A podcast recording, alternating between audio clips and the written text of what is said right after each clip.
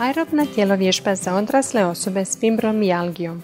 Dobar dan, ja sam Irena Zakarije Grgović iz Hrvatskog kokrena.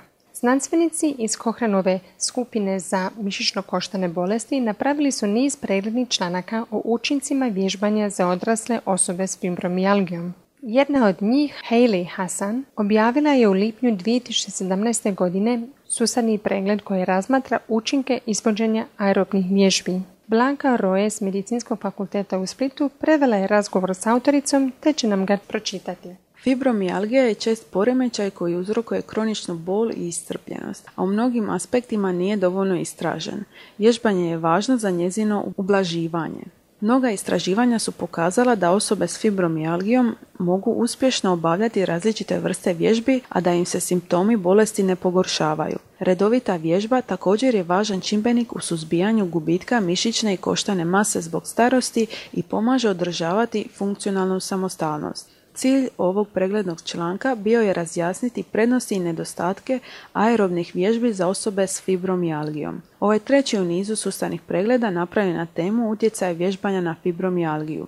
U prvom sustavnom pregledu obrađeni su treninzi otpornosti, dok se drugi bavi vježbama u vodi.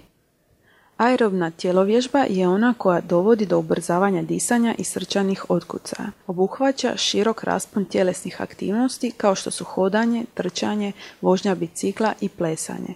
Izvode se intenzitetom koji se može održati od nekoliko minuta do nekoliko sati, ovisno o tjelesnoj kondiciji pojedinca i intenzitetu vježbe. Za ovaj pregled tražena su istraživanja objavljene od lipnja 2016. te je pronađeno 13 randomiziranih istraživanja u kojima je ukupno obuhvaćeno više od 800 ispitanika. Ispitanici su izvodili aerobne vježbe kao što su hodanje, vožnja bicikle, trčanje, aerobik niskog intenziteta i vježbe u vodi 2 do 3 puta tjedno po 35 minuta.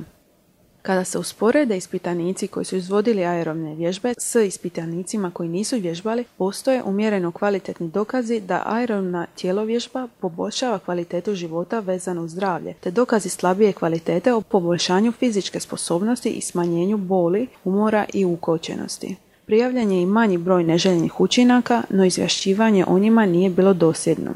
U četiri istraživanja mjerene su dugotrajni učinci tih vježbi u razdoblju od 24 do 208 tjedana nakon završetka intervencije. Otkriveno je da vježbanje ima dugoročne pozitivne učinke u smislu smanjenja boli i poboljšanja fizičke sposobnosti ispitanika.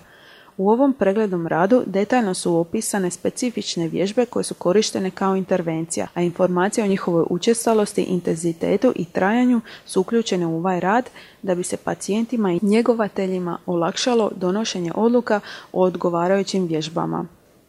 Ako bi se željeli detaljnije se informirati o različitim programima vježbanja ili pogledati pregledni članak u cjelini, možete ga pronaći na internetu. Upišite aerobične vježbe i fibromijalgija u kokrenknjižnici.com.